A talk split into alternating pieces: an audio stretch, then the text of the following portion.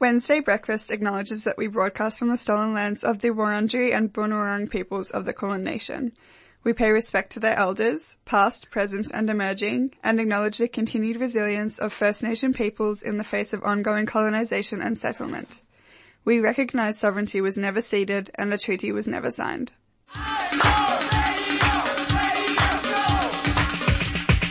This is 3CR Breakfast. Oh yeah.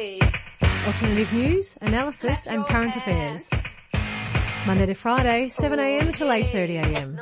Only double. Clap your hands.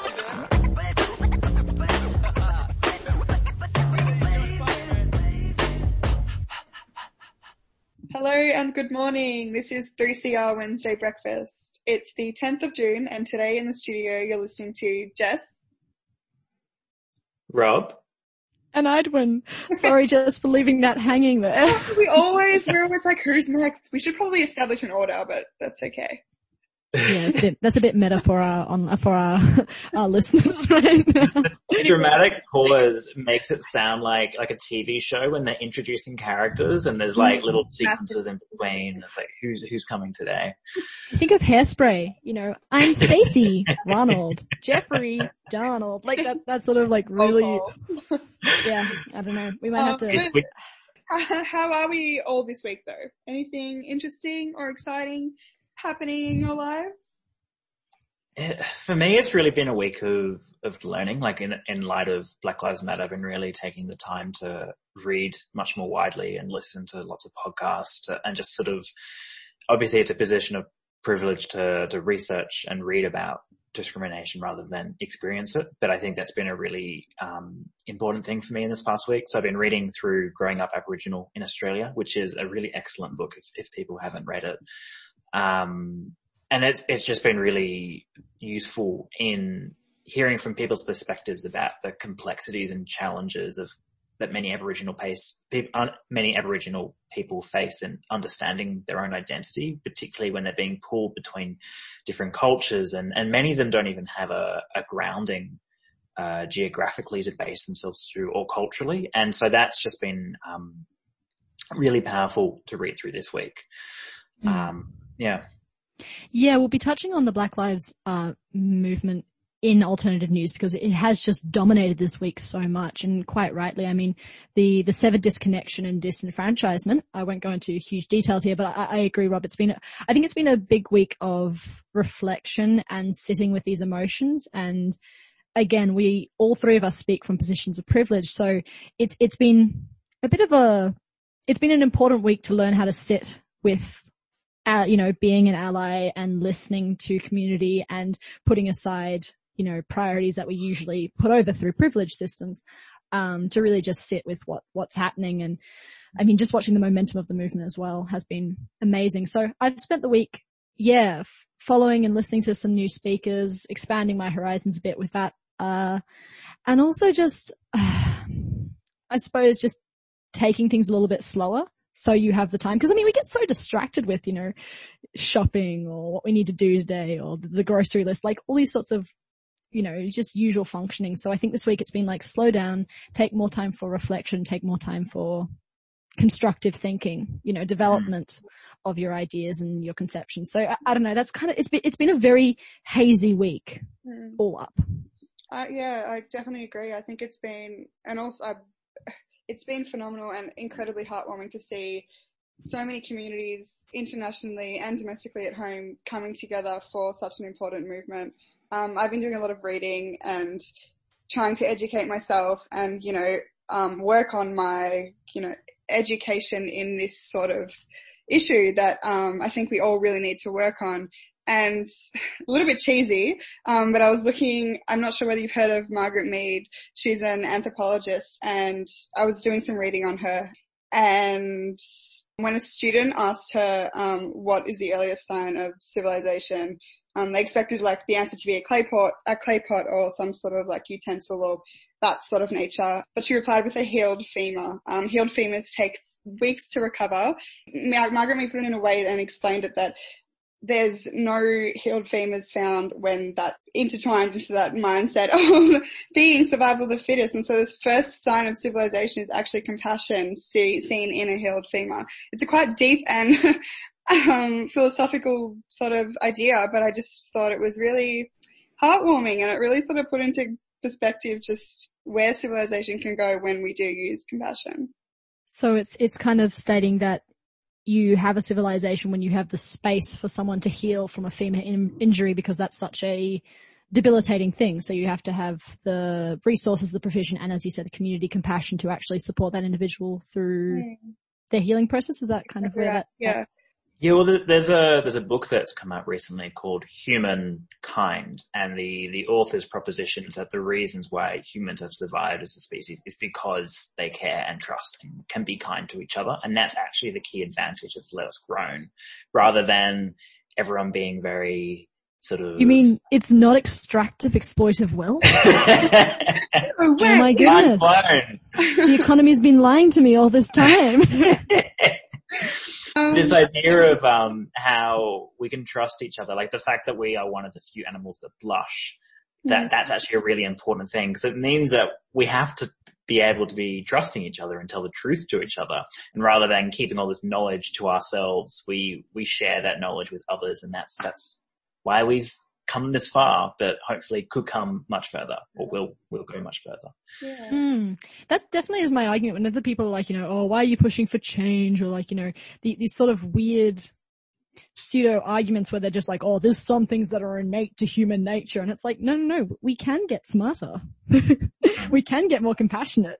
we have the ability to do so.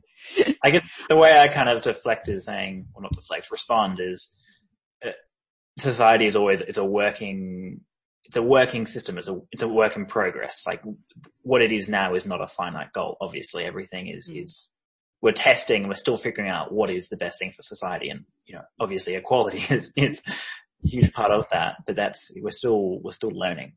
Hmm. Hmm. I guess Mm. on that note, do you want to get, should we get into what's on the show this week? Absolutely. Yeah, so I had a great interview with Virginia Marshall. So she's a um, academic based at ANU, and so she's an Indigenous woman herself, and so she was speaking about the water management of the Murray-Darling system and how there's a real need for a reform, not just a revision of the way that it's managed, and particularly thinking about the impact that existing management has had on many Indigenous communities, both sort of physically in terms of access to water, but also to do with cultural identity, with so many communities really defining themselves and needing that, the physical landscape to, to understand themselves and their community. And so she was speaking about how we can integrate more Aboriginal knowledge into the way that we manage water, but also really prioritizing their interests, um, and also by nature the, the ecological interests of the Murray-Darling itself. So that was a, a really great interview. So I'm really excited to, to share that later. Yeah, very exciting. I also spoke to, I got an interview this week. Um, I spoke to Rachael Sarra. She is an artist, designer and activist from Goreng Goreng country. She uses her artwork to educate and share Aboriginal culture and its evolution and she's incredibly um, predominant online. So she often, in her artwork, she often explores themes of society's perceptions of what Aboriginal art and identity actually is. So today we'll be playing our conversation about Indigenous businesses and the push to continue to bring awareness to continue Indigenous, uh, to the continual Indigenous hardships. Great. Yeah. Oh, I'm looking forward to it all. Sounds very exciting, but I guess we'll get into alternative news. Some folks know about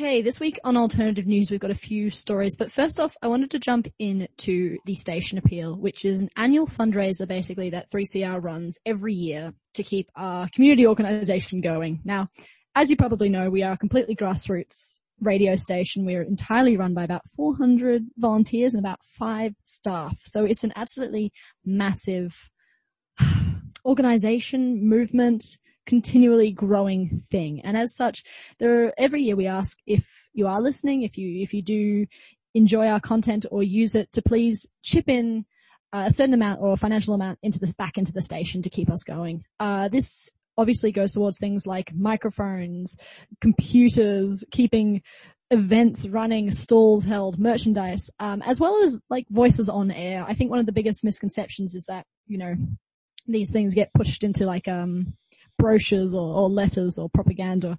But no, it, 3CR, the, the money always does go back, does go back to the shows and ensuring that the volunteers have the space to platform their important perspectives.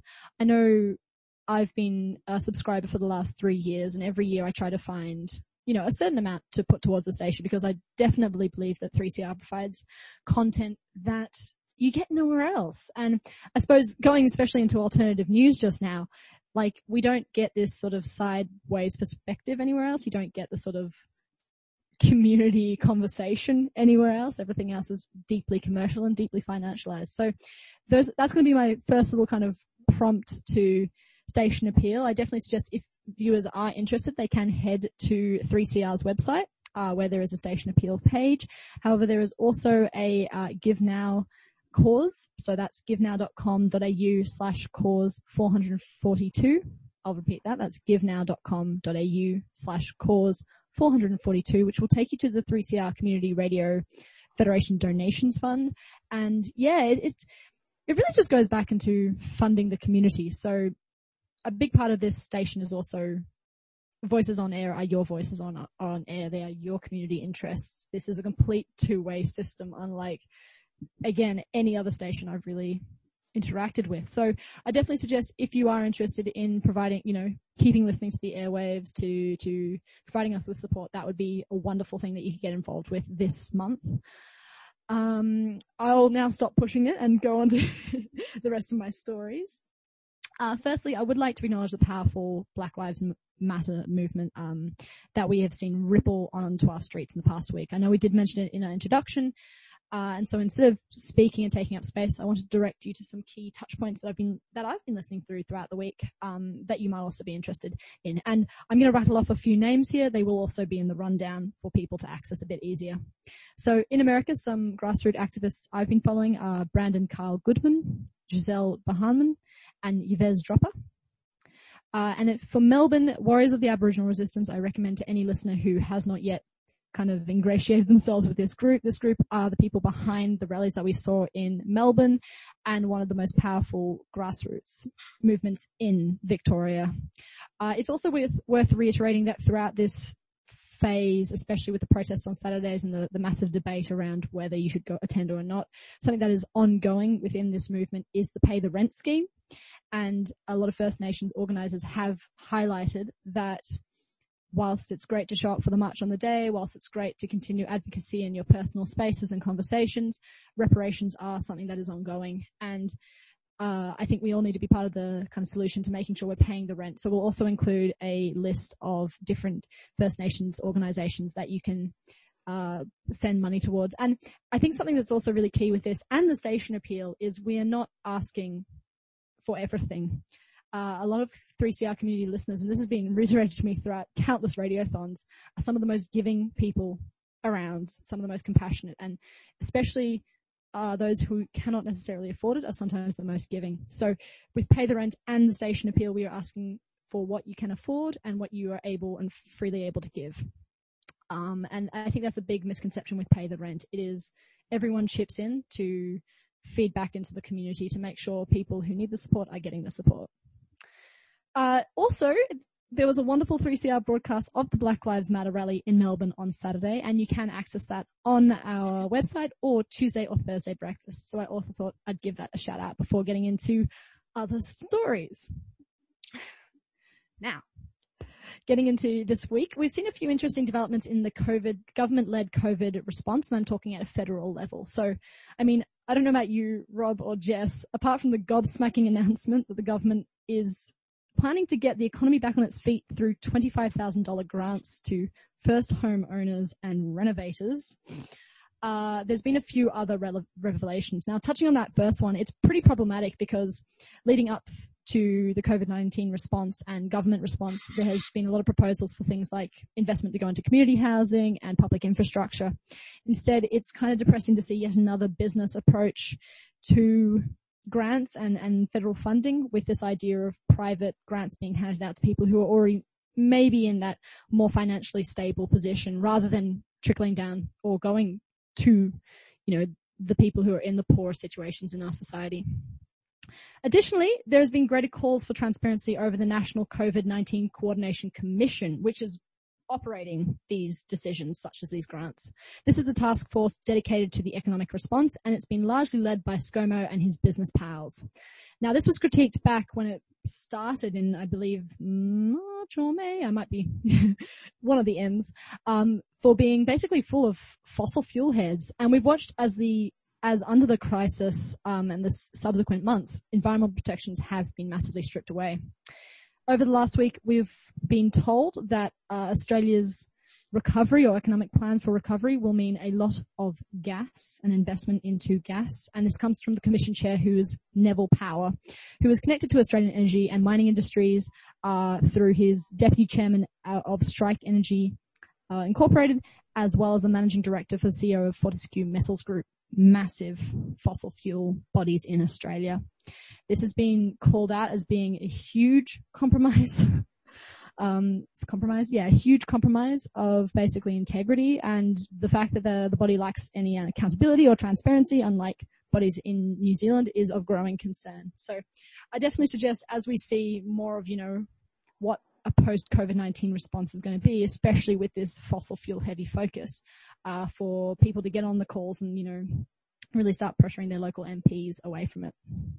Another piece of legislation in the works that was interesting is an increased, a proposal to increase scrutiny over foreign investment. So this comes under the banner of a national security concern with um, increased attention towards foreign investment into Australian infrastructure being kind of disproportionate in how much it's intervening with Australian policy and potentially influencing it. So again, this will be uh, currently there is very uh, little accountability uh, due to Australia's free trade agreements over the last decade and a lack of you know, stripping away of protectionist policies. We really don't have much in the way of accountability for foreign investments. However, it does remain slightly dodgy being proposed by the Liberal, by the coalition as you know, justified under the all-encompassing national security title, which we know is an expandable um, and manipulable, manipulatable uh, banner of theirs. This will give uh, government officials greater powers, such as allowing the treasurer to call in any investment before, during, or after an acquisition for review if it raises risks. And the treasurer will also have a new last resort power, enabling them to apply or vary conditions of order or order disposal of an investment where national security concerns emerge after approval. So it's an interesting story. We'll be watching it as it goes ahead, but it'll be interesting to see what this, this law looks like in uh, application if it passes through.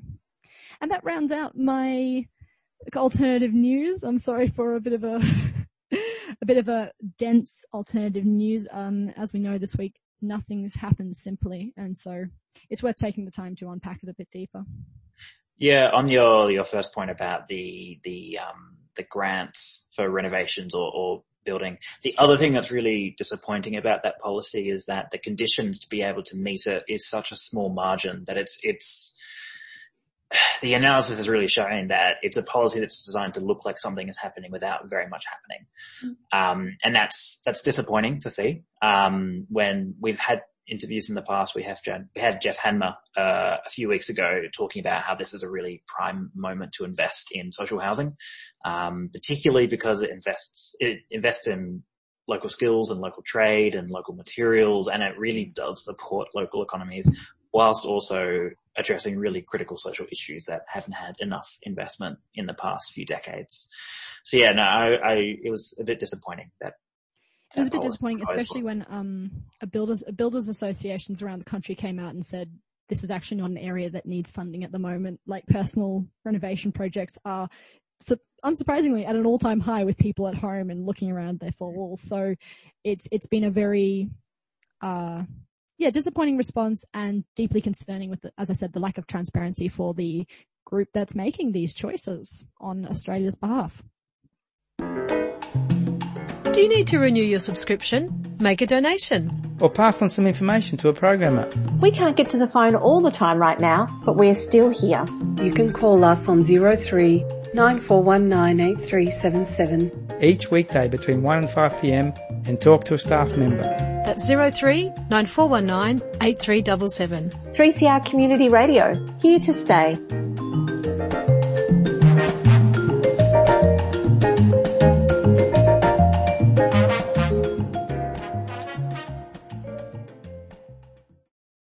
Welcome back to 3CR Wednesday Breakfast. So many of us would remember the scenes last year in the Murray-Darling where thousands of fish were starved from oxygen. It threw back into the spotlight an ongoing discussion on how water is managed in the Murray-Darling system. And so to help us understand the evolving situation further, on the line we have Virginia Marshall. Virginia is a Wiradjuri Nyemba woman and is a practicing lawyer, educator and writer. She is the inaugural Indigenous Postdoctoral Fellow with the Schools of Regulation and Global Governance, as well as the Fenner School of the Environment and Society of the Australian National University. Virginia, welcome to the show. Oh, hi. Welcome to everyone out there in Yuradu Marang in Wiradjuri. So in our current position, in our current situation, how vulnerable are our water systems? Well, I think they're very vulnerable and I think most of us in our everyday lives um, only understand that vulnerability when we've been through drought. Um, as we um, do off and on over many years and once the rain's back, um, many people out there just forget the terrible um, situations that we've actually experienced. It's a bit much for everyone to understand in an urban area, I guess, but um, you know, the, the, the situation that we've experienced too with the fires is exactly the same as water. Um, we've ex- ex- really experienced such intense fires and um, loss, personal loss, um, a loss of property, lives. It's been rather devastating, and we've felt that here where we are. And and, and I think that vulnerability really makes us think very carefully. I think this is what COVID 19's done. Uh, for a lot of us that just go and have busy lives and don't have time or don't make time for friends or, or other people that we really care about and things that we want to care about and want to do. But COVID's really brought us into that um, space where we've got to think about our relationships differently. Um, and that means also to the environment. And, you know, recently now we've had um, this extraordinary situation in Australia and America and across the world where the shocking tragedy and the death of one person has now elevated the discussion uh, about Black Lives Matter. So it really is very interesting to see what it takes for us to really uh, be on our knees, literally, and to say, you know, we need to do things differently. And water is really one of those. So what, I guess for people who perhaps aren't aware of the, the significance of the water supply, what's at stake if this isn't managed properly? Well, for example, in the Murray-Darling Basin region, you know, if it's not managed properly, uh, we basically then have low flows or no flows. Uh, we have an extraordinary amount of uh, industry and and um, uh, water users in the Murray-Darling Basin, for example, um, that one could really say there are too many users um, in that small area. And of course, Aboriginal people are not really getting a foot in the door um, to that use. So uh, that's a, a, an extremely vulnerable situation. You've got high unemployment in those areas of the Murray-Darling Basin. Um, the only thing that's really happened, um, that's really exposed uh, the frailties and uh, the other um, sordid details with the Murray-Darling Basin is um, the Royal Commission's report into South Australia uh, on the Murray-Darling Basin by Brett Walker, Senior Counsel, and also um, the number of uh, inquiries and also um, the situation of really saying, you know, we we don't have any more water, so how are we going to function? Not only are we not going to have water for domestic use, but for industry. But then when the water comes again, we're talking about harvesting floodwater and we're talking about using groundwater for mining, um, as you can see in Adani. Um, we've got one of the, uh, I think, last uh, desert oasis uh, in the world. Uh, there's an extraordinary area of water, but yet we're going to use that uh, for mining. And we've just heard yesterday that the Bargo River and the Nepean River are absolutely full of chemicals. Um, and uranium is one of those um, as well as arsenic. So, you know, it really defies belief that we can keep on using waterways as they did in the convict days. They used to, and I've read them when I did my doctoral thesis on water. They threw animals, they, they threw belongings and rubbish in waterways, but that's what we're doing today. And it's 2020. Yeah. And I think most of us really say why, you know, so in an urban area, I guess we, you'd pretty much put a parallel to people throwing their rubbish out of the car window. You know, throwing the rubbish. If there's not a bin, we'll just leave it on the, on the roadside. And we saw that, you know, when people were leaving mattresses on the roadside and, you know, garbage that they'd filled up during the week. You know, that's the mentality we still have with water.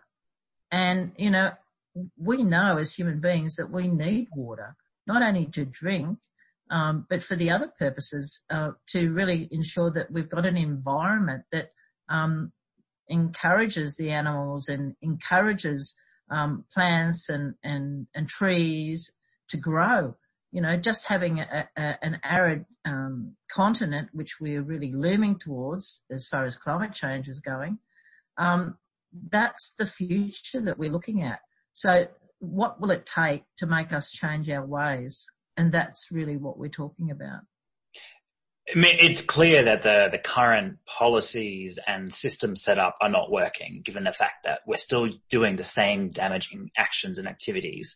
So do you think that a revision of these current systems is enough, or does it need a complete reform and overhaul?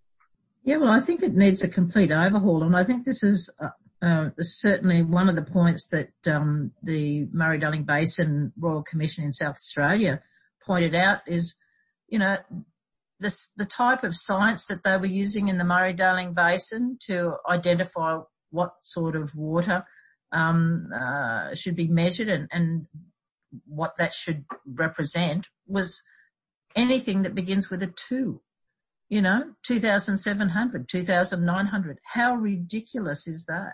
Yeah. You know, why do we not use the best available science and then also use the best available indigenous science? You know, that's what we're talking about. Um, we're leaving a generation of young people with the idea that not only will they not be able to get into the housing market, um, not only will they not be able to follow the jobs that they really had the ambition or the desire to in the future, and this is COVID-19, but we're also saying by the way, you're not going to have any water in the future either Mm. because we've either sold it off to overseas corporations for their use here. Um, we're bottling extraordinary amounts of bottled water where we actually just should know that the companies are making hundreds and hundreds of millions of dollars on selling us a variety of bottled water. But that water comes from somewhere. You have to extract it from either places in Australia, Mangrove Mountain, um, the Southern Highlands, the extractions that's happening there. That's not an endless um, uh, water water source. It's finite. So we've got to ask ourselves: Do we really want to drink bottled water? Because groundwater is so essential. So there are a lot of questions we've got to face. It's very much like the, the experiences that we had with drought recently and with fire we've got to really be um, conscious that this is what we're looking at. This is what young people are looking at. And seemingly we're not going to really answer those questions until we're kind of faced with the last hour of when it's at its most pressing. That seems to be the way that it's progressing. That's right. What in particular has been the impact of this water mismanagement, particularly on Aboriginal communities? Well, we've seen this, um, especially in the news, which is not co- as constant as it should be, but it throws a light that a lot of Aboriginal communities were uh, completely without water. Um, and, they uh, were devastated because they needed to wash their children, they needed to drink the water, and these are places that normally have water. Um, and the drought um, really magnifies these issues. But it's not only that. That's the that's the function or the utility um, purpose of water. But Aboriginal people know that um, we have an identity with those water spaces, with those waterscapes. So our very identity is linked with water. You know, if you're from freshwater country or saltwater country, you need to be part and parcel of that environment. That's who you are. Um, you know, if you, if you're if you've got uh, totems that are from dolphin country, you know, or whale, um, that's where you're um, knowing, you're being who you are.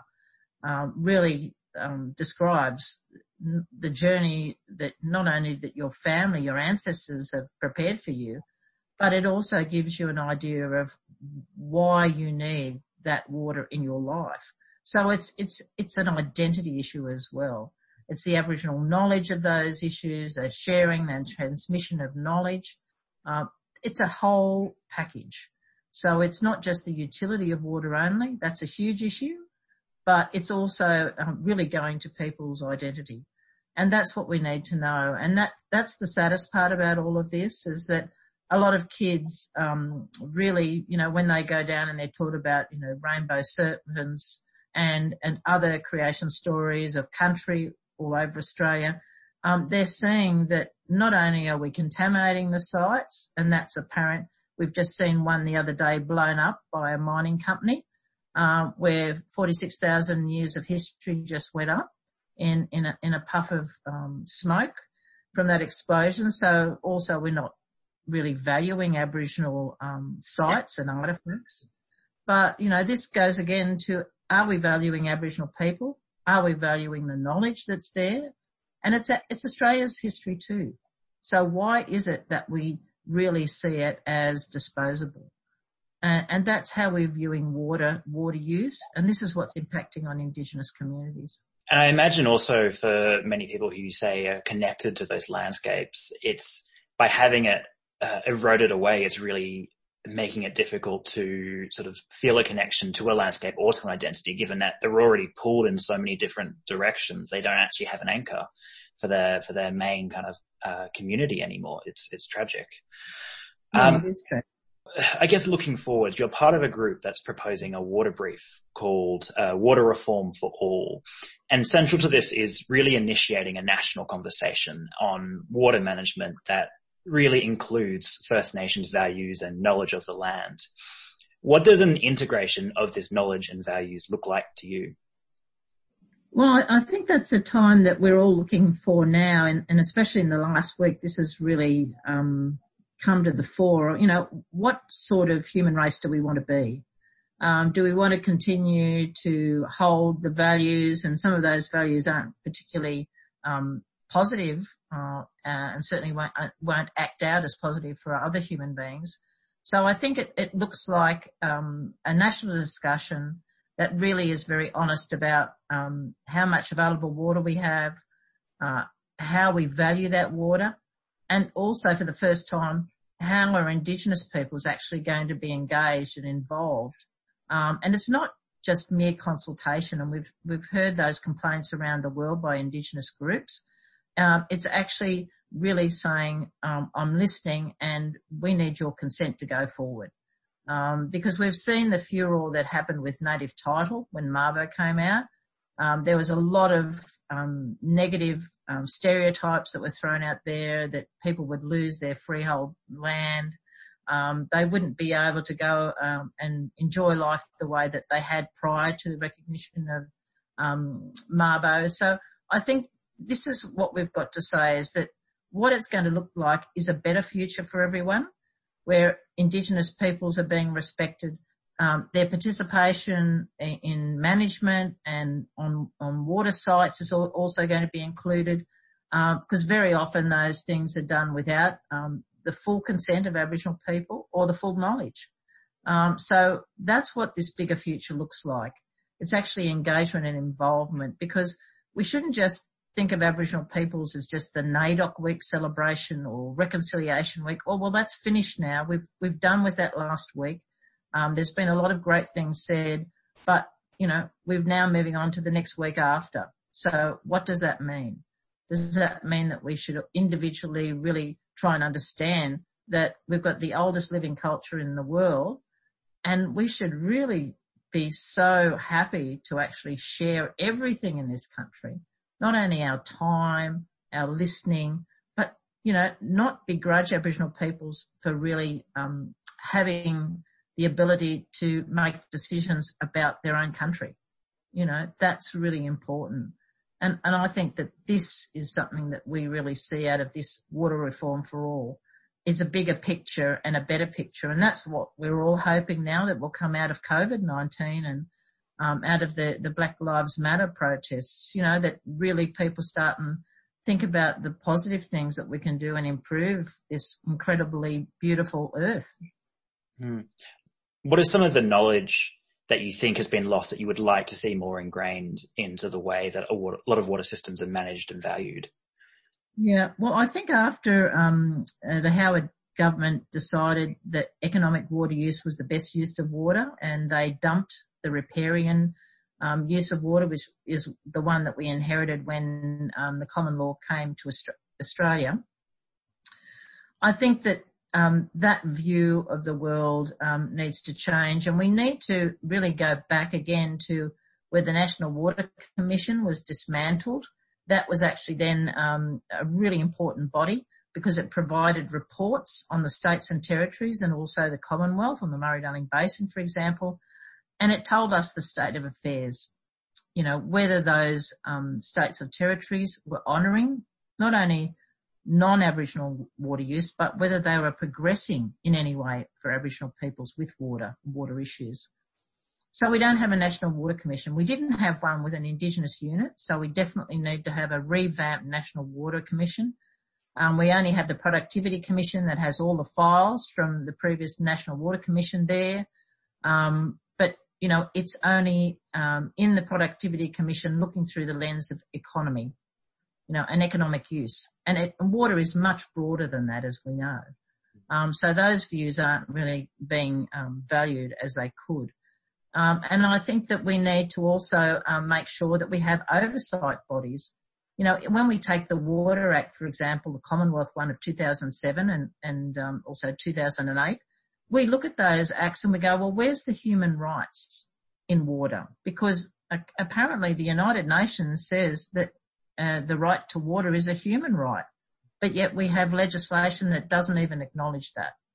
Hmm. It has a schedule, for example, in 2007 um, Act that says that uh, we have a, a number of um, conventions and protections for animals and birds, but we don't have in there the United Nations Declaration on the Rights of Indigenous People or the rights of children, the rights of biodiversity, you know, those are sort of things that we need in our water legislation that protects us, it protects that source for the next generation. Um, just having plants and animals in the world is not uh, the way Aboriginal people see the world.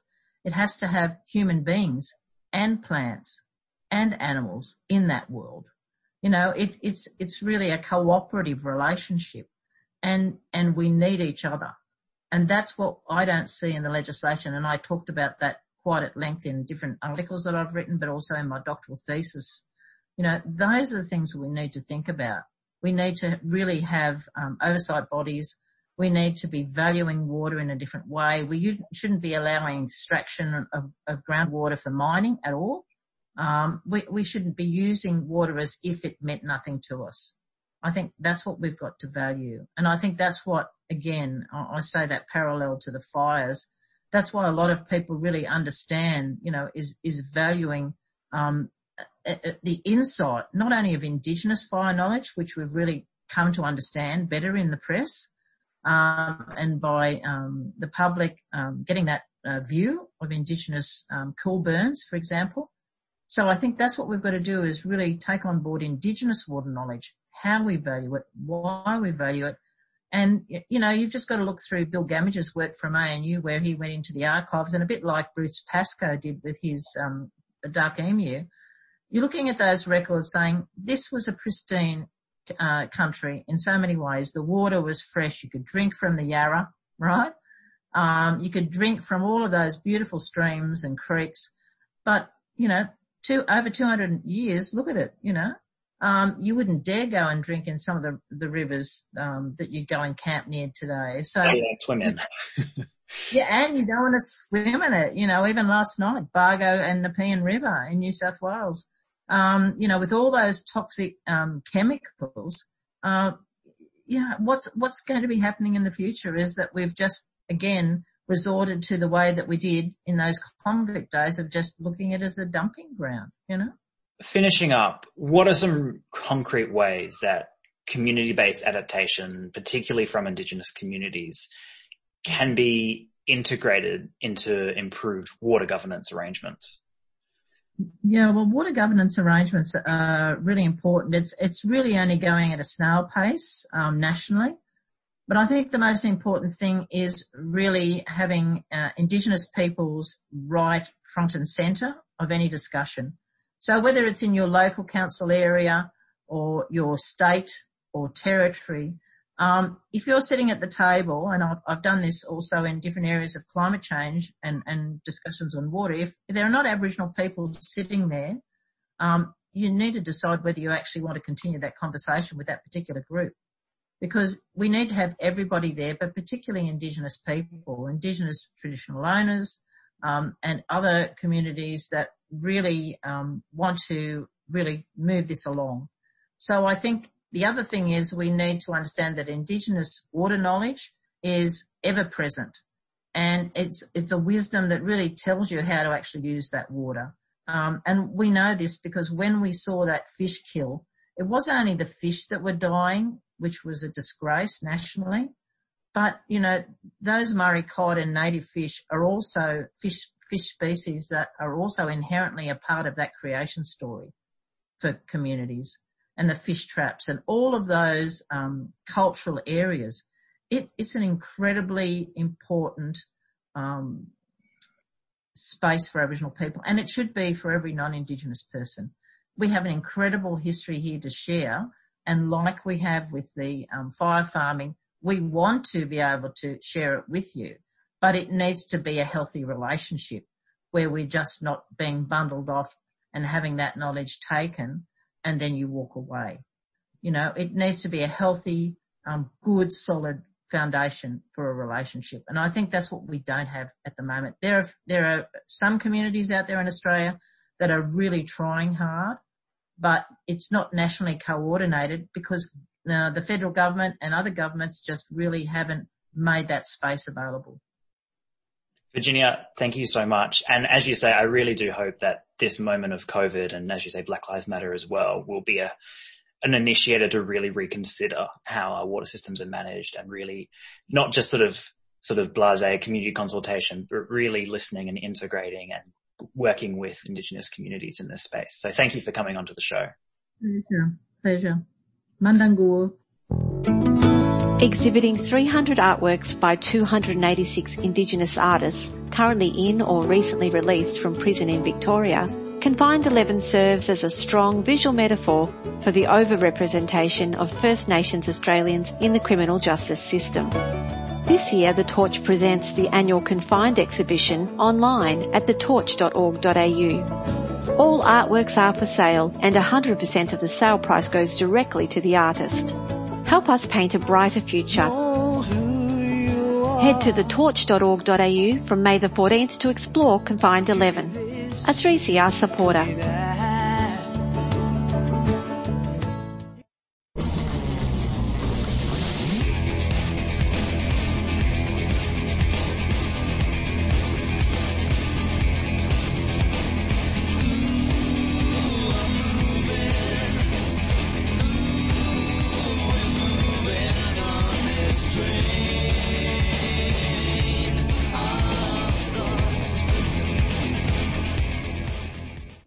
Welcome back to 3CR uh, Wednesday Breakfast. Now, moving into to tram thoughts, before kind of jumping into the, the discussion of what I actually want to talk about today, I wanted to share a story of a really fascinating designer in the, he's based in the Netherlands. So his name's Roel and he is part of this art collective called Cascoland, which is very much on the ground, grassroots kind of community focused art.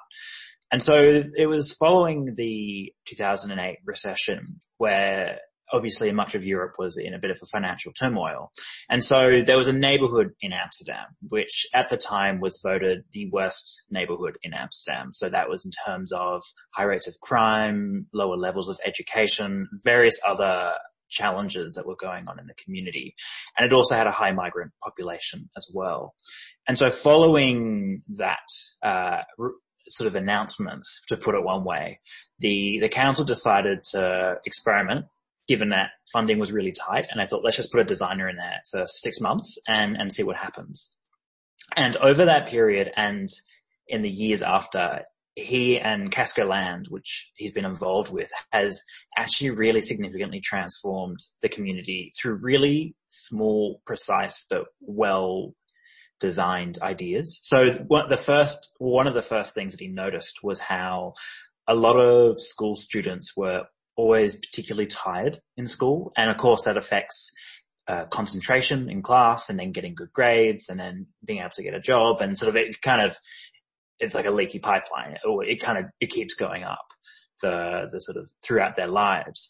And so the reason he found that was an issue is because a lot of these communities were migrants communities. And so it's very customary that when a guest or a family friend stays over that they sleep in the kid's bed, the kid sleeps on the floor, kid gets a poor sleep and that, you know, then everything kind of cycles from there. And so he just thought of the idea, or Cascoland thought of the idea of, well, let's just have a big communal guest house that, you know, the guests can stay there, the kids can sleep in their bed and it solves the issue. And then that essentially solved that issue of kids not getting enough sleep and that led to them better education and better further outcomes. And so the reason I tell this story, and actually, sorry, 10 years after that, he's still working in that community and it's been so successful. There are all these wonderful initiatives. And if you want to have a read, look up Cascoland and you'll find their website and there's all these wonderful little initiatives that they've done. But the reason I tell this story is that it's a really, it's an example of how a really simple solution can solve a problem. And often we kind of overcomplicate problems with more technology, more investment, sort of complex policies, when really sometimes the solutions can be incredibly cost effective if they're well designed, well researched, precise, and actually address the root of an issue. And so the thing that I've been sort of toying on my mind is that we're thinking about like how do we address climate change as one of you know, the defining issues of this century. And so it came across recently that there's a new book that's coming out at the end of this year by the French engineer Philippe de Witte, who is releasing a book called The Age of Low Tech Towards a Technologically Sustainable Civilization. And so I think this is a really interesting book, which I'm looking forward to reading, but I think might mark a sort of movement that's starting to emerge, which is we live in this world of techno-solutionism where we believe the world's technologies has to be solved through technology. Um, and I would say yes, some technologies uh, do need to be present to solve challenges, but not for everything, which is kind of the the mindset that we have in society. And so we're obsessed with things like I don't know, driverless cars, smart cities, smart fridges, like chips and things and everything, also renewable energies. Yet all these technologies rely on really limited finite materials and resources. And this kind of brings problems down the track. For example, like sure we're obsessed with data and things being on the cloud and that's say paper or various other things. But then there's the copious amount of electricity that consumes and now we're actually having buildings and cities purely for data towers. And the other thing that he raises is how renewables themselves are in fact not renewable things. And this book will argue that the mass deployment of renewable technologies, although incredibly important, they're actually incompatible with the amount of physical materials on the earth. And so as such, he's really advocating for the importance of needing to low tech our world, really look to simpler designs and ideas and really think about reusability and recycling and whether something actually has to have electricity to, to work well. And so I guess I wanted to ask, uh, amongst that very long ramble that I just did, um, what to you would a, a low tech future look like? Or what would you like to see? It's really funny you bring this up, Rob, because this is literally my uh, assignment this week that I'm focusing on. That was is- not planned, I promise. no, that's, I mean, it's great. I got some talking points, but decarbonization and this idea, I think you're right. The modern world is obsessed with innovation and the neoliberal, like the market structure. And so we assume through that, that all of our solutions are going to be through that market apparatus or through investment into new technologies and technology, new technologies kind of become like this savior of the climate crisis. You know, this is the way we're going to drag ourselves out is someone will have a brilliant idea and will revolutionize the way we do blah and blah and blah. But the problem is it's ultimately faith based and there's no certainties. The what ifs are what ifs. And I think it really shows up a system which is more committed to dreaming than it is to, as you said, doing those simple solutions, those Mm. basic insights. Um, I think also something that like for me, a low tech future, what it would look like, you got to look at decarbonization and decolonization and the intersection between those two concepts. I mean, if we look at growth and development, they are, they are imaginary conceptions that capitalism really thrive on. You know, that idea of growth, on, of continual growth, of continual progress. And I've been reading a lot of decolonization scholars this week who have been talking about decolonization economics. And their whole point is we got to look at the heart of what we value and kind of challenge these imaginary beliefs of progress and growth and instead replace them with ideas of sustainability, of creativity, of spirituality, of connection with the land, of respect for the land. And like, I, I just think within this conversation, it's so important. I mean, I've got um, one book here called Degrowth, a Vocabulary for the New Era, which is talking on this, this issue.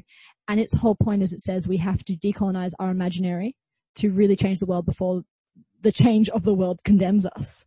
And I think that summarizes really well, like any low tech future really needs to think about how we have like First Nations people have traditional practices which have worked for thousands of years in a low tech society or, you know, uh, classified by international standards low tech society. Um, and, and how it worked really well for them in, in sustaining themselves, themselves and the land. So I suppose with the low tech society, I do see a re- revision back to those practices that we already have there. And it's kind of funny because it's like the antithesis of innovation. It's like instead of, instead of needing to progress and continue our imaginary consciousness, we need to stretch back and maybe pick up a few lessons that we lost along the way, or we should better say oppressed along the way. Yeah, I'm along the mindset of that too, what you just said then. Um, I don't think we can have a low tech future with the mindset, um, and the social structure that we have right now. This sort of, I think an easy simplified sort of model to bring it back to is the iPhone and how annually, um, each year we wait and we wait for a new iPhone and we expect to throw out that and you know, Pick up and upgrade consume. and get a new one and because we can't wait to find out and be innovative and it's great and it's exciting, but really is it because we are being so wasteful and many of us have the mindset to want to be sustainable and to help the environment and to be along those lines with that morale. But with the society that we have been put into to think further and to branch out and to obviously you, we want human, we want humankind to move forward as best as it can, but I think we have missed the point of being sustainable with those designs. And I think it sort of leads to the question is, is it perhaps possible or is it only possible for humans to stagnantly continue their progress? Like it's, I think it's a question of whether it, it's either progress or settling for something that is less wasteful, um, but more sustainable. And I think that's a really interesting sort of idea and way of looking at it because we want progress, but we also don't want to waste all this time, resources, effort and unsustainability, um, with trying to get there. I guess it's kind of picking what are the the the really important things to sort of I guess innovate on. Like for example, a lot of medical health uh, research is critically important. Um, but as you say, the kind of the obsession for technologies which perhaps aren't, they don't significantly increase the quality of life as much as say medical research or other kinds of technologies. Um, but yeah, the other thing I really think is interesting about sort of like a low tech kind of future is that it started to, like I, I mentioned earlier this year, there was a book that just came out which uh, was detailing a lot of First Nations people's construction methods with housing and how that relates to climate. And really, you obviously no technology in our, kind of, in our current sense of that word, but were responsive and technologically kind of innovative at that time for responding to that landscape. And those kind of lessons have been, yes, you say learnt, uh, lost over time. Was that book, what was the title of that book? Or Dark no, so no, so it's not um, located just for Australia. It's okay. um, across the world. So it's yeah. covering stories all across the world. But I'll, I'll, send a link and put it in the rundown. Yeah, because it well. did remind me of um, a book. Sorry to interrupt, but it's it's called Dark Emu. Um, can't remember his first name. His last name is Pascoe. I'm pretty sure. Bruce Pascoe. Bruce Pascoe. Nearly had had half of it. Um, but it does touch on how um, the Indigenous um, and First Nation people did have a set agriculture and um, ability to farm and uh, yeah, holistic uh, land management skills. Yeah. And they holistic did, and you know that that um, the white people have said that they didn't and used as an excuse. But yeah, that's a different topic, but also along those same lines. So maybe we can put that into the description also. Yeah, absolutely. Um, I guess we've kind of already started approaching this this question, but I guess what are the the issues or talent challenges that you think that we do actually need technology for, that it is an important part of our society, or do you think it, it doesn't need to be? I think a massive topic for us right now is climate change. I think that's that is the most important that I would see, um, and resource management. I think we can, if anything, um, to perhaps cancel out money, funding, and putting resources into other areas and putting it into somewhere that humanity needs to survive and to continue, like the most important sort of issue of our generation, perhaps. Yeah, I see a real big need for localized innovation mm. and sort of responding again to those climate change and the way it's going to alter our our borders and global land masses, literally. I see a really big need for greater land management conservation on the local level and led by a local response uh, I mean, you reference things like medical, Rob, and that's, that's something that I think, you know, you can always improve your knowledge-based systems and stuff like that. So I definitely think that's important. It, it's interesting because it's like, what point does it become silly? You're progressing an idea, you know, like the fact that our phones bend now, we've touched on this, but that, that's a point where I think like, you don't need to go further. But then again, a communication device which is sustainable and you know, communal and accessible, I think is something that would be really powerful to invest in. Uh, I think we're going to need to maybe have more advancements. This is, sounds weird, but more advancements in the way we spread our stories and our media. I think that's going to need to have a bit more of a revolution. Um, and yeah, it's, it's exciting to see some technological advancements, things like, um, the fact that they've found fungi which can eat plastic and they're at the moment looking into technologies like get that up and running on a large scale or, you know, some of the, yeah, some of the conservation technologies really excite me because it's like, it's looking at different ways and, uh, uh, to, to deal with our resources and our waste. And I think waste especially, you know, um, Victoria's recently committed to a recycling initiative where it wants to move to a more circular economy. I'm all for that. That sounds really good. So I think that's kind of where my technology things lie, mm-hmm. I suppose. Yeah. Well, I guess moving, moving further, so the pandemic has added another kind of interesting dimension to this discussion. And so I was reading an article this week and it was saying how COVID-19 is forecast to result in the biggest temporary drop in CO2 emissions. And so the estimates currently suggest that this year we'll see about a 5.5% reduction in emissions. And that's in comparison to 2019. Now, the thing that I flag is that the drop that we've seen from the pandemic is actually not enough that would be required to meet the 1.5 degrees Celsius requirements. So to reach the, the, the restriction of an increased warming of only 1.5 degrees Celsius, we would have to reduce our emissions by 7.6% on year in comparison to the 5.5% that COVID-19 has caused. And so clearly, you know, despite the drops in air travel and commuting for most and many other parts of our lives, the, the requirements are, are not being met. And so evidently, if we do want to live in a 1.5 degrees Celsius world, other actions are going to have to be taken. Other sacrifices are going to have to be made and we'll need to really reconsider how we use resources or the resources we have more carefully. So I guess to finish the, the tram thought on, and hopefully the, the renewable energy tram thought as well. Uh, what are the, the kinds of sacrifices to modern comforts that you would be willing to make to help us push over to 7.6%? I suppose it's that question of what would I be willing to make versus what I'm going to have to make. True. Honestly, I guess a where is it a point of force versus volunteering?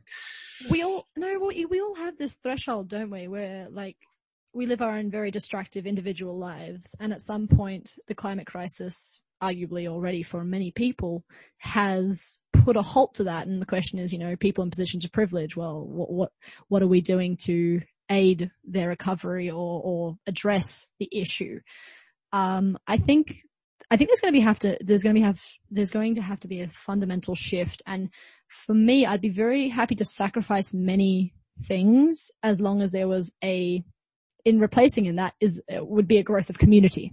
So like, I think there's a real importance to get a lot more localized and to bring food production and water, you know, resource management as a, as a much more localized, you know, local community sort of, uh, initiative. I can't see that happening right now. And so it, it's hard for me to go, oh, I'd, I'd give up electricity. I'd give up water because I couldn't, like, you couldn't live. We've, we've been, made ourselves complicit and dependent on these systems. So I suppose something that I think I'd like to give, I, I think I've already come to terms with sacrificing is things like, um, I don't, I'm not getting a car. It's a personal choice to choose PTV or bicycles, even if it takes me two hours out of my journey, because that's something that I would like to sacrifice. Um, I'm not sacrifice, I'm sacrificing gifts, I suppose. Like I'm trying to move away from getting, uh, um, you know, expecting gifts on my birthday or at least uh, selecting it down to one thing that I want because mindless consumption just doesn't, doesn't enable anyone. Um, yeah, I, I suppose that's the sort of stuff I'm, sa- I'm sacrificing. I'm sacrificing time, spending a lot of time trying to find like, res- um, ethically, ethical places to recycle my goods rather than just chucking them in the bin. Um, th- those are the sorts of considerations I'm starting to try and get into and y- you're totally right, Rob. There are, there are going to be sacrifices needed. And I think that is a question that all of us, each of us have to confront. And I, I wonder to what extent we'll get an active choice in it. Yeah, well, it's, is it, it's a choice now. It'll, it'll be a force later. So Definitely agree. I, thinking about this question also, I think it's almost like you need an incentive and that incentive needs to be that it's going to be a community feel that everyone is in, is chipping in together. As selfish as that seems but if it's tiring seeing people not not being as perhaps mindful as you and your in, in immediate social circle or that sort of thing. And you know I am the same. I I've been shopping clothing wise ethically sustainable reusable clothing or using finding products to um for food, food wise, um, no plastics or glad wrap or that sort of thing. I am guilty of having a car, but you know, if it was to be this, if the government was going to perhaps put money into helping transportation with suburbs out, with out of the city to assist with that, you know, I would be all for that, even though it's sort of against what we've been saying, but it's those sort of things I think I would also sort of be up for. But I think it's the issue of it needs to be a, the entire community on board with being able to sacrifice. Because as, as terrible as it sounds, it needs to be that incentive of having that community feel with everybody chipping in and doing their part. I was going to add, uh, I think I'd be very happy to sacrifice like Luz if we could mo- all move to compost toilets and small, like small housing things like that. Um, all move to, you know, solar panels and having that kind of democratization of electricity. Or perhaps Maybe even move having more- your own veggie patches and like little uh, things like this. yards. hmm That that all sounds. I think that those are all in my kind of my my uh, scrapbook. I love Yeah. that scrapbook. it was interesting. Like, I mean, this is not to, to sort of to be the herald of progress progression, but um, in a lot of building sustainability ratings, they're now being quite innovative in what does it mean to be sustainable. So it's not necessarily just slapping solar panels on the roof. Sometimes it's actually giving everyone a blanket and they just heat themselves. Like actually really simple, but that's becoming a thing that's being introduced in, into workplaces across the world. Um, and like yes, you could say cynically you have to rely on a rating to, to push that, but it still introduces the idea. And I'm kind of hoping there's just little things where we realize we don't need technology or, or things that run on electricity to still create a good result. I mean, this is a very like minor example, but it brings me joy every day because I have a coffee every day is like I use an AeroPress, which is just basically a tube with no electricity or anything, just near a kettle. And you know, that doesn't use any electricity in comparison to, to many other coffee machines. And it's just little things like that, which, you know, I can use it as long as it, until it breaks, which is just, just it's just a tube. So it's probably going to last 50 years at last, at least. Um, just like little things like that. So that's, that's what I'm hoping. Hmm. We'll see. But thank you for joining on, on my, my tram, my tram thoughts this week. You're listening to 3CR Community Radio 855 AM on digital and online. 3CR Radical Radio. Rachael Sarra is an artist, designer and activist from Goreng Goreng country. Rachael uses her artwork to educate and share Aboriginal culture and its evolution. She often does this by exploring themes of society's perceptions of what Aboriginal art and identity is. Today we'll be chatting to Rachael about her art and how she has come to be an activist through it. Good morning, Rachael. Morning, Jess. How are you? Good. How are you? I'm okay, thank you. Great. Thanks so much for joining us on the show today. Thanks for having me. Not a problem. First off, I'd love to know more about your art. Um, I am a big fan, so, but for the listeners, can you give us a brief description about how, about what the kind of artwork you create is? Yeah, so I guess I would probably label myself as a contemporary Aboriginal artist and a lot of my work is tied to the experiences that I have as an Aboriginal woman, you know, walking in two worlds. Um, I do like to call myself a mixed race artist as well. So my dad's Aboriginal and my mum has English and Irish ancestry. So, um, a bit of a mixed bag of, um, concoctions and dad's, um, dad's dad's actually Italian as well, but I kind of filter that through in contemporary Aboriginal art. Awesome. So how did your passion for art first start? Was it through your identity? Um, I would say that I've always been, I guess, a creative person. Art was really my favorite subject in school and I had a really good teacher that kind of, um, empowered me to kind of express myself. Um, and then I kind of did that through university in a visual communication design degree. Um, but I think my passion from art really kind of excelled when I connected my culture to it. So I kind of felt like I was giving it a voice rather than it just being something on a piece of paper or a canvas. Mm-hmm. So yeah, as you've just mentioned, um, culture's, you know, what really drives you through your art. Uh, Would you say that this is a big inspiration for your art or where does most of your inspiration come from in your pieces? Yeah, well, originally, um, I was working in agencies, so working with a lot of clients and my personal art practice kind of stemmed from, I guess, a mindfulness activity. I really needed to kind of, um, digest the commercial world and the expectations that were kind of placed on me, um, working in Indigenous agencies and for, um, clients who were looking for Indigenous art. So, my own personal art practice kind of evolved as, you know, this mindfulness practice, but then it did really just become my voice in, and I expressed myself in, in ways that I couldn't find words for. And I guess through that, um, it did extend into my identity and it was kind of intrinsically linked to each other. So yeah, a bit of, um, a mindful activity, but also just reacting and, um, exposing myself to my experiences and digesting my innermost thoughts through Hmm. my art. Definitely. It's really interesting, um, especially how you said that you've found your voice through um, that mindfulness in creating your art. On the topic of finding your voice, um, can you say that this sort of same inspiration for art also flows through your work in activism. Yeah, so I've only kind of really started labeling myself as that because it took me a long time to see the value of my voice in my art. And I guess my art really is a vehicle for, I guess, storytelling and part of the activism is really retelling our history through a form that people are starting to listen to through the visual art.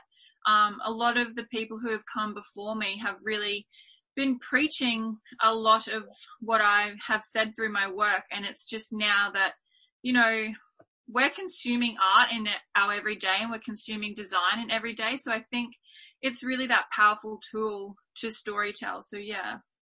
Yeah, definitely. Um, it's so as an Indigenous businesswoman and artist, um, have you, what have been your biggest struggles and frustrations working in a, a society that is formed on the structure of kind of disregarding minorities? Has that sort of, have you, what are your biggest struggles with that sort of issue?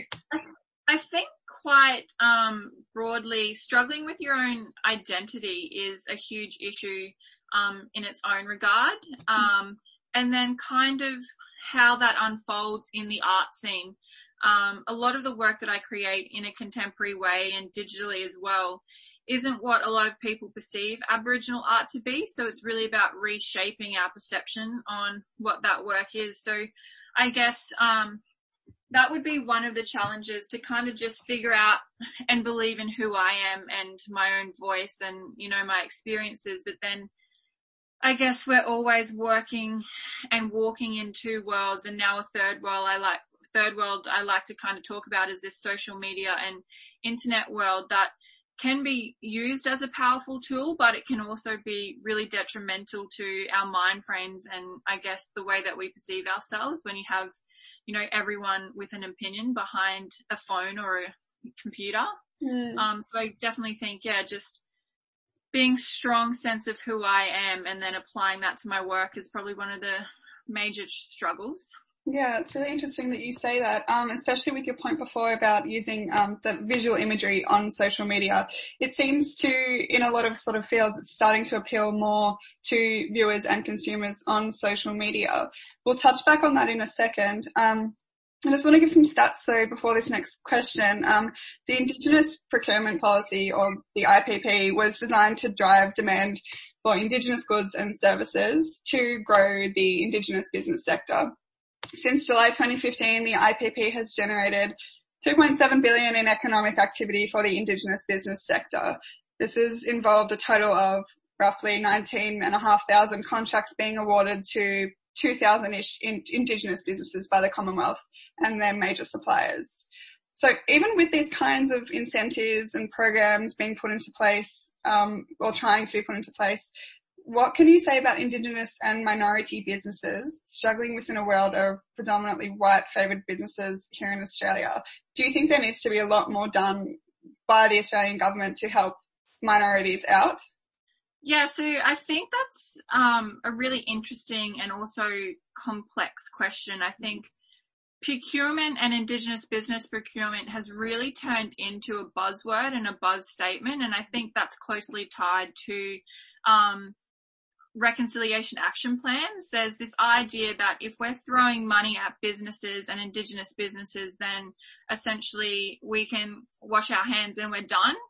But touching back onto, I guess, my commercial experiences and working with clients, um, to develop artwork, there's a lot of times when um, through the government, I'll be working on campaigns, whether it's mental health, whether it's domestic and family violence, to really um, shine a light on statistics that we're facing in Indigenous communities. But we're really not acknowledging the underlying theme of trauma and you know how the past is still affecting our our future. So you can throw money at design and businesses, but until we kind of restructure our thinking and break down the systematic and institutionalized racism, we're never going to meet targets and we're never going to see positive outcomes for our people. We're going to see campaigns that are super buzzy and marketable to begin with, and then they're going to fall through the cracks just like our voices. So, um, I think there's a lot to be done through the government and it's not just a monetary process. It's about representation and a voice to parliament and making sure that, you know, the communities that we're working with are reflected in the decision making roles within all aspects, whether it's grassroots, whether it's government. Um, so yeah, representation and really community and First Nations led decision making roles. Yeah. I just, I will touch on one more monetary sort of government question before we go ahead with perhaps another, the other section of that question. Um, so the Australian government has given poor effort into providing um, help the, to the entertainment and arts community as a whole during this COVID period, um, especially with not allowing the industry JobKeeper. How has COVID affected you as a businesswoman during this period? Um, I think another complex question as well, and I'd just like to make a note that the government also dismantled the um, art sector in policy, so we no longer have an arts department or anything like that. We're kind of thrown away to the side. But when you see, I guess, COVID and you see um, this Black Lives Matter campaign that's evolving, the first people to kind of give their time and promote the cause are the artists, whether it's through music, whether it's through art, whether it's through performance. We're the first ones to kind of step up and deliver that message. So I think to touch on COVID and me personally, um, I haven't necessarily been affected that much because I do have um, a very diverse, um, I guess, avenue through my business and I've got a few different financial streams that come through. But um, for a lot of people and a lot of artists, if you're face to face, a lot of my work's done online and I can do it, you know, on the computer. If you're a performer, if you're a singer, if you're um, producing concerts or anything like that, it is, it's, it's been huge. And I guess I probably wouldn't be the best person to speak on that aspect of COVID because I personally haven't been affected that much. Mm, yeah, no, and we have on this, on our show, we have spoken to a few different people from the arts community about their personal opinion and it is quite intriguing to see how others are obviously coping a little bit worse than others or better than others and that's got a lot to do with social media and that sort of interaction. Um, and this is a personal question, um, but why is the arts community so important to you? I think the arts community, like I kind of touched on, um, it's really how I consume my information. So it's the community that's built around me and it's the support network that's built around me.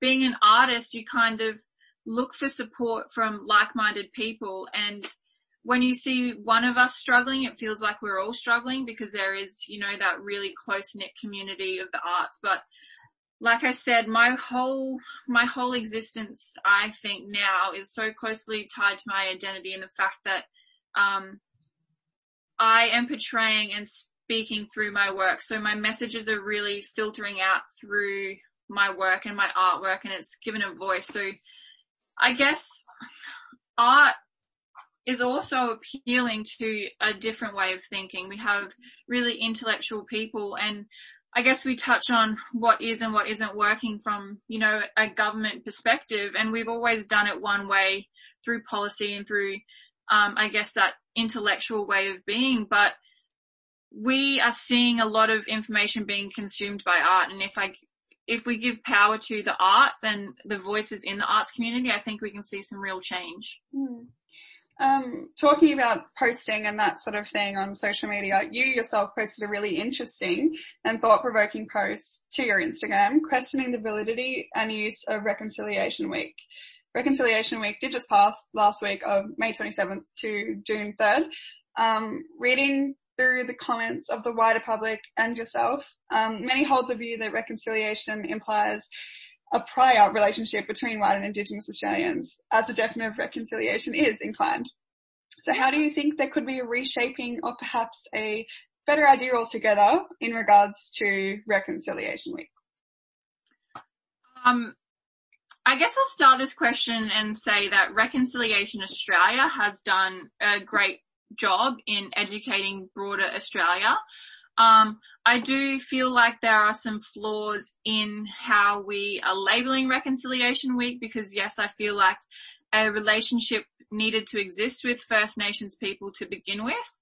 I personally wouldn't see, um, genocide and the destruction of whole bloodlines and language groups and customs as a relationship. I would see that as, um, control and slavery, um, and murder. But I think the concept of reconciliation and the idea of educating people needs to be, needs to go beyond a week and it needs to be, you know, implemented into our everyday life. We need to see this idea of, um, truth telling and knowledge sharing and equality and ex- equity in our everyday business and filtering through our everyday actions and our mindset. So I think it's been great that it's given awareness, but I think it's kind of outgrown, I think we've outgrown its purpose and I think we need to think differently, um, and work with the strengths of social media to kind of reshape how we perceive that week. Mm, um, I guess we'll continue with this with the next question. Um, the current protests across America after the murder of African American George Floyd in Minneapolis at the hands of complete police brutality. Um, the event sparked international outrage and anger and awareness internationally for the black community. Australia has a massive problem with injustices um, continuously given to Indigenous Australians in all aspects of society. Recently, there have been more stories awakening um, and brought to awareness about police brutality against Indigenous persons, and of course, a lot of talk on statistics. Um, something that caught my eye was bringing awareness that Indigenous Australians represent 3% of the population, but make up 28% of the prison populations. Indigenous Australians are also 12 times more likely to be in prison than non-Indigenous, and this is all in regard to our own legal and policing system this is uh, quite an open-ended question. Um, why do you think many parts of the population aren't aware of these stats and information and why do so many white Australians turn a blind eye if that is the reason? Do we, can we put the blame on anyone for this lack of knowledge or are we, or do we take responsibility for this? Yeah, so big question there and um, I think you know, there's several people that can, you know, unpack that and I won't try to speak on behalf of everyone, but just my personal opinion here. If there's anyone to, I think there's a few things at play here. We are, we have neglected to truly and authentically tell the history of Australia and its birth through genocide. I think um, we have had some very marketable speeches. We've had Kevin Rudd um, with his sorry to the stolen generation and we have also had um, Paul Keating in 1992 with the Redfern speech. Um, personally, 1992 I was born and I'm still hurting. I still feel the effects of um, oppression of the past and I think that is reflected on my identity struggle. Um, I think that these stories have always been here and I think that our mainstream media have not reported adequately about them. And I guess to some, in some regards, social media has been a benefit because we have seen um, America trending. And I guess I called out Australians, um, knowing full well that I can see some of the people in my own personal circles who have always remained silent, if not rejected any notion of me speaking up about Australia Day, start sharing that Black Lives Matter. Um, which I called specifically these people out. Um, I would call them or label them as hypocrites um, of our own narrative. But to answer your question, I think it's if I'm even answering your question because it is, I guess, very complex. Um, I think there's a few things. There is people who, um, neglect to understand what right privilege is and what benefiting from the systems that have always oppressed us, um, are doing. And then I also think there needs to be a blame on how the media report. Um, so every person has a privilege or a bias and depending on whether they look at that head on and sit down with it for a while, um, really depends on the, I guess the narrative that we're seeing. Um, that really probably didn't answer your question because I think, I think if it did, we would have solved all the problems from now, but I think, um, blame needs to be placed on a few different things and most importantly, definitely the structures that have existed to oppress us. Yeah, no, you, I completely agree with you with that question being incredibly difficult to answer because there is no right or wrong and no one has seemed to figure it out yet. Um, yeah. but I, I personally agree, um, that's a, it's a, it's a societal structure and that it, it needs to be completely eradicated and rebuilt. Just um, abolish start again. Yeah, exactly right. We can't, yeah, it's, I think um, a lot of our listeners do agree 100% um, with that, but through this advocacy and hopefully it continues, um, yeah, it's, that's what we are aiming to get to. Um, talking about that advocacy hopefully continuing, um, there is a strong pattern among social media with a large debate attached to it on how to hold on and continue awareness and to not let this Black Lives Matter movement pass as a, a quote, a phase. Um, and mm-hmm. examples, of course, even in Reconciliation Week that has just passed and wanting our communities to continue to support, learn and grow in knowledge of the Indigenous and minority communities after the week passes to aid the First Nation community. Or doing more than showing solidarity with posting an image or quote on a social media platform in this Black Lives Matter movement. How would you recommend all Australians continue their support and social awareness throughout their lives in general um, to continue or to become anti-racist? You're really good at easy questions, aren't you? I know. I always just I like to dig deep, you know. yeah, no. So I definitely think where we need to start is everyone needs to look within themselves first, and that can be quite a confronting realization, potentially understanding the bias that you have or the privilege that you have. Mm-hmm. Um, I always like to touch on the fact that although I identify as an Aboriginal woman, I can, I feel the benefits of white privilege through my skin tone. I can walk down the street and not be, um, picked out of the crowd and identified as Aboriginal. So there's definitely some privilege there. So just understanding that Aboriginality is a way that you identify. It's not a skin color. Mm-hmm. Um, and understand that we are a nation of nations. So just because you've asked me a question and I may answer another um, in one way doesn't mean that we will all feel that way. It's important to understand that um, we are made up of many different communities, different language groups, and it's really important to understand what community um, that you're kind of working and living on to really engage with them. Mm-hmm. Um, so even understanding, I'm on Yagara, Yagara and Jagera country now, um, but I connect back to Goreng, Goreng. So understanding where you are in, mm-hmm. I guess, the Australian um, landscape, but also just sitting with your bias and um, being honest with yourself when you're confronted with something, unpacking um, why you feel that way or why someone else might feel the way that they are one thing I'm really noticing on social media is that's quite problematic is there's a, a lot of yes, but there's a, there's a lot of conversation around, well, we need to change Australia Day because we're hurting and we're, we don't celebrate on that day. And there'll be a lot of people saying, yes, but it's a day to celebrate being a citizen. That's very, that's very divisive kind of language. And I think equality and equity needs to exist because there was division. So if we're neglecting the fact that division existed in the first place, we're never going to move forward. So really unpacking that. Um, I think again, it's quite a complex, um, question, but just reaching out and surrounding yourself, recurating your Instagram feeds to have diverse voices, recurating your personal circles to engage with diverse voices, whether that's, um, you know, First Nations Australian, whether it's a male or female, regardless of your sexuality.